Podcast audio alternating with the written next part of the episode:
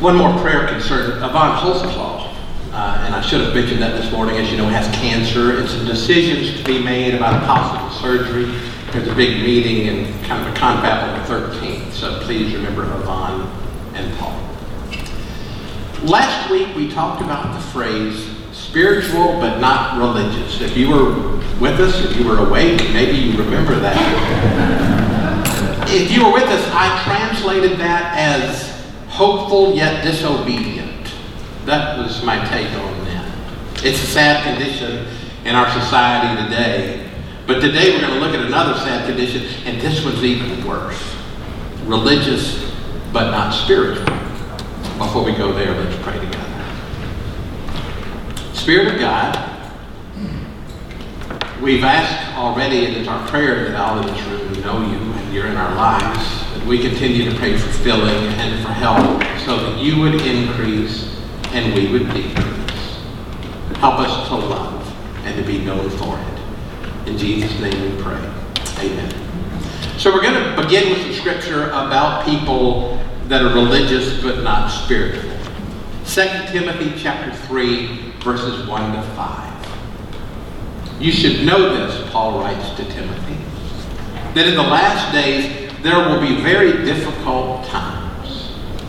People will love only themselves and their money. They'll be boastful and proud, scoffing at God, disobedient to their parents, and ungrateful. They'll consider nothing sacred. They'll be unloving, unforgiving. They'll slander others and have no self-control.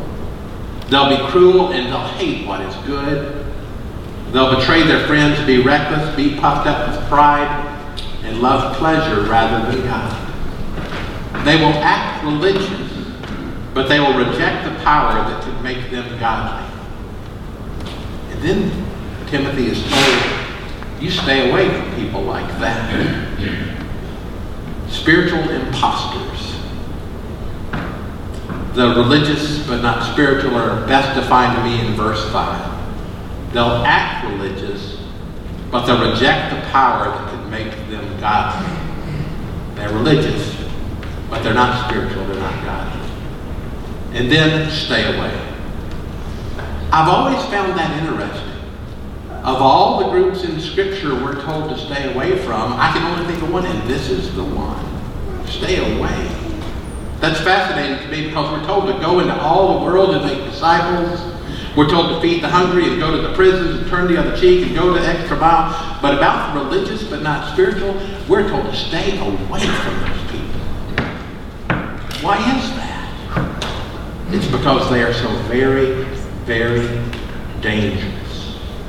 In verse 13 of 2 Timothy 3, we see these words. But evil people and impostors will flourish. They'll deceive others and will themselves be deceived. See the danger? They'll deceive other people. In talking about religious but not spiritual in his day, Jesus said this in Matthew 23 15. Woe to you, scribes and Pharisees, hypocrites! You cross sea and land to make a single convert, and you make the new convert twice as much a child of hell as yourselves. because they're deceived when they get a convert. That convert is deceived and they're lost. It's a sad situation and it's best to stay away.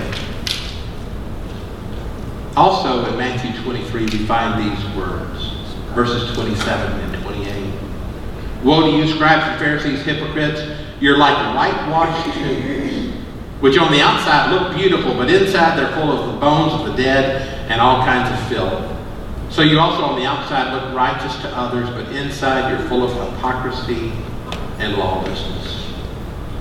The religion of religious but not spiritual care about the look. They care about the outside, but the inside is rotten. Today, people can go around calling themselves Reverend or Father and be confused by their act. They want a title, they want a platform, they want an audience, but it's not spiritual. And that position as abusers. Matthew 7 warns us of this. Beware of false prophets, verse 15, who come disguised as harmless sheep but are really vicious wolves. You can identify them by the fruit, that is, by the way they act. Can you pick grapes from thorn bushes or figs from thistles? A good tree produces good fruit, a bad tree produces bad fruit. A good tree can't produce bad fruit. A bad tree can't produce good. So every tree that does not produce good fruit is chopped down and thrown into the fire, yes, just as you can identify a tree by its fruit, so you can identify people by their actions. Ever been confused by an action of somebody that called themselves a Christ follower? And it makes you scratch your head and it makes you wonder. I am so sorry to tell you, and you could tell me the same thing too. I have plenty of examples of religious but not spiritual. I've got a lot of examples of that. Do you have some from your lifetime, from your personal experience? I thought about names in the news, some things that we would know together, but I just thought I would stay away from that because Jesus gives us an example that's just perfect Luke 18. Beginning verse 10. Two men went up to the temple to pray. One a Pharisee who was religious but not spiritual, and the other a tax collector, which in Jesus' day was about as bad as you can. The Pharisee standing by himself was praying, God, I thank you that I'm not like other people, thieves, rogues, adulterers, or even like this tax collector. I fast twice a week, I give a tenth of all my income. But the tax collector, standing far off, would not even look up to heaven, but was beating his breast, saying, God be merciful to me, a sinner. And then Jesus blows everyone away when he said, I tell you, this man went down to his home justified rather than the other. For all who exalt themselves will be humbled, but all who humble themselves will be exalted. Jesus made an interesting hero in the story, and he challenged everybody in the room that thought the Pharisees were all that, and then some more, I suppose. Obviously, the Pharisee was very religious. His clothes spoke of that. It says that he stood by himself, but I bet it was on a platform. I bet it was where everybody else in the temple could see him. And he stood there, and when he prayed, I bet he did it loudly. I don't think this was a silent prayer. I think he might have seen the tax collector in the corner. And then when he prayed, God, I thank you that I'm not like other people. I'm not like Bob or Tom, or Kevin. Who? Thieves and rogues and adulterers, or even like that tax collector over there. I can't believe he's even in the church. I fast twice a week. I give a tenth of all my income, and I'm very special. And he wanted everyone to know One indication of the religious but not spiritual is the look at me attitude. Look at me. Look at me. Look at me. Turns you off today, Because we're here to look at God. We're here to connect with God, not someone else. It's not a long prayer, is it? But it says a great deal. Do you notice how many times he mentions himself? The world revolves around him and him only. We sang the praise chorus and we sang the, the verse, let's forget about ourselves and concentrate on him. Not this guy. He's not forgetting about himself for one minute. Because he was the most important. The religious but not spiritual are all about self. In their mind, they are always right. They're better than others. They toot their own horn. They know more than you do, and they're so very proud. You know, it's interesting to me in today's time, we can be very right about something and very wrong in the way we go about it. And I always have to be careful. And I didn't put these verses in here. I thought about these last night in the middle of the night. Remember how the love chapter in Corinthians began? If I speak with the tongues of men and of angels, but have not love, what am I? Just a bunch of noise. Nothing. If I give my body to be burned, what? But I don't have love, it doesn't mean a thing. The people that are religious but not spiritual would not understand about love. You know, it's probably a good idea. We talked last week about spiritual but not religious, and this week religious but not spiritual. It might be a good idea to define true religion. What is true religion? My favorite definition comes from the book of James, chapter 1, verse 27. Pure and genuine religion in the sight of God, the Father, means caring for orphans and widows in their distress, and refusing to let the world corrupt you. I love that definition.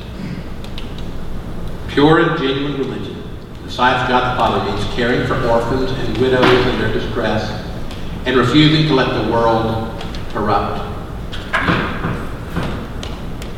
As we grow as a church, we're going to need to be very specific and find ways to minister to orphans and widows, I believe. Two things, homework I want to do. I'm taking a commercial break here. If you have a connection with an orphanage somewhere on this planet, let me know. If you have a connection with an orphanage, let me know so we can do something for them. And help me make a list of widows so we can help them. But why is this such a good definition of religion? The reason that it's such a great definition is that when these words were written, when James walked the earth, these two groups were at the bottom of society. And it was a test. Because if you were religious but not spiritual, you wouldn't help these people. Because there's nothing to gain. Remember, it's all about themselves. And if you help them, they can do nothing in return. So if I'm religious but not spiritual, who would I help? I'd find a rich person to help, wouldn't I? I'd find somebody that owned the grocery store, or somebody that had the bank, or somebody that, that ran the sports team so I get some tickets out of them at least. I would at least help them. And why would I help somebody else if I'm religious but not spiritual? Because something would come back to me. Because it's all about me. I read this week about a, a preacher, I'd known their name, and in their writings, they, they were all in the prosperity gospel. If you love God enough, you'll never be poor, you'll never be sick, you'll never be lonely, everything will be just hunky and dory. Greek word hunky, Hebrew dory. You'll be hunky all of the time. And the person wrote that if you were a true believer in Christ, you would never have an illness, you would never be sick because God wants to glorify himself in you. And then the person developed heart disease and died. And I, I, can't imagine at the end they believe that anymore. But what is happening in our society, in churches that makes this very popular, this prosperity, health, and wealth kind of stuff, is they're setting up disciples for failure. Because you go to church and the job doesn't come through and you have money problems, you think this can't be true. The preacher lied to me, and so none of this is true. And they become a disciple that's worse than what Jesus said about it. And they quit. Or they're told, you know, if you love God enough, you'll never be sick. Woo-hoo! And then something happens. And they get confused. And they get confused because they've been lied to. They've been not told the truth. And the truth is, we are not here to glorify ourselves. We are here to glorify God. And that's why we exist. And we're here to put others before ourselves. I had a conversation this week at Goodwill. I love Goodwill. It's just cheap entertainment for me. I might not buy anything, but it's cheap entertainment. They ought to charge admission for me. I'll go look at stuff, and I get a lot of books from Goodwill. So I'm at the counter buying a book down at Abernathy and Rollinsville Road. And the two cashiers were talking about the customer before me. I guess had really been ugly to them. And so we just started talking. And I, one of my pet, I was talking to them about one of my pet peeves. Hold on, I'll show you. People in line on their phone at a cash register or at a teller, it just, it drives me up the wall. I think it's rude. I know you don't do that. It's not about you, it's about And so we were talking about that and talking about things. And I said, you know, I was raised to believe that you're more important than I am. And they both kind of looked at me and they said, say that again. I said, well, I'm a Christian. And I was raised that I'm supposed to love you more than I love me. And they said, we wish everybody lived that way. I wish I lived that way. I wish everybody lived that way too. So there's your challenge to be religious and to be spiritual and remember it is not about you. It's about others and loving them and serving them. So, the past two weeks, we have looked at the religious but not spiritual, and the spiritual but not religious. Two horrible groups to be in. And I hope we belong to neither.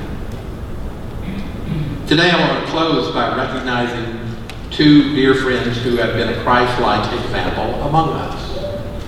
Joe and Jeff Pevitz don't know it, but they're headed this way right now. Reluctantly, they are headed this way right now.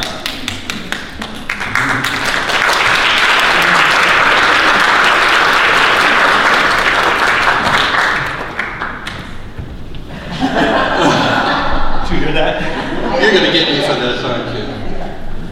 Joe and Jeff are religious and spiritual. And they are moving to New Jersey later this week. Jeff got a job promotion with Comcast in Philadelphia, and we all have mixed emotions about this. There is a very, very, very blessed church in the New Jersey area that will receive two of our best missionaries. As they have been among us, they have given people rides, they have ministered and thought about others and not themselves. Joe has been our treasurer, among many other things. Currently is, so somebody's going to need to fill some shoes very soon. Jeff has been a deacon, and we're going to need somebody to fill those shoes as well. It's been a joy watching them, hasn't it? Putting other people first. They're not the only people in this room that do that. There are many others. And we look forward to what God is going to do among us, and we look forward to what God is going to do with them. They don't know it, but we're going to have a little reception at the Welcome Center on your way out, and you're really going to get me, aren't you, after this? Because, and the reason you're uncomfortable is they've never made it about them. So for a minute, we're going to make it about them. And some servants did this, put this together. Some people just like you that think of others as themselves. So those that did this, thank you. We're going to ask you to stand, and we're going to play, pray a blessing on Jeff and Joe and their journey. In fact, why don't you all, let's get in a circle and hold some hands, and we will just, you can get out of your pew and come up here and get their hand if you would like, or we'll walk down this way and get theirs.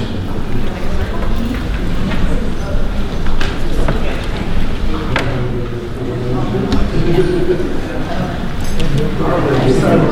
probably going to go down this aisle, also go.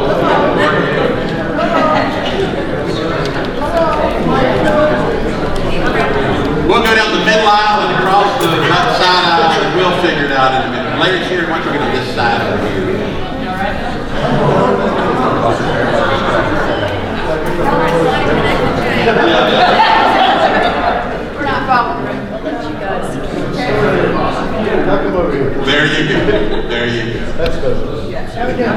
Let's pray together. Lord, thank you for loving us and sending us servants like Jeff and Joe. Thank you for their example and their growth and their love and their contagious spirit. We pray that, that as they take that to New Jersey and Philadelphia, they'll find a place to serve. We know they will because we know them. And Father, help us, those of us here, to step up and do the things that you want to do. And we continue to ask that you would send us more friends and helpers and missionaries to continue our message. Help us to be religious and spiritual. Help us to be so very loving that we make a difference in this world every day. In Jesus' name we pray. Amen.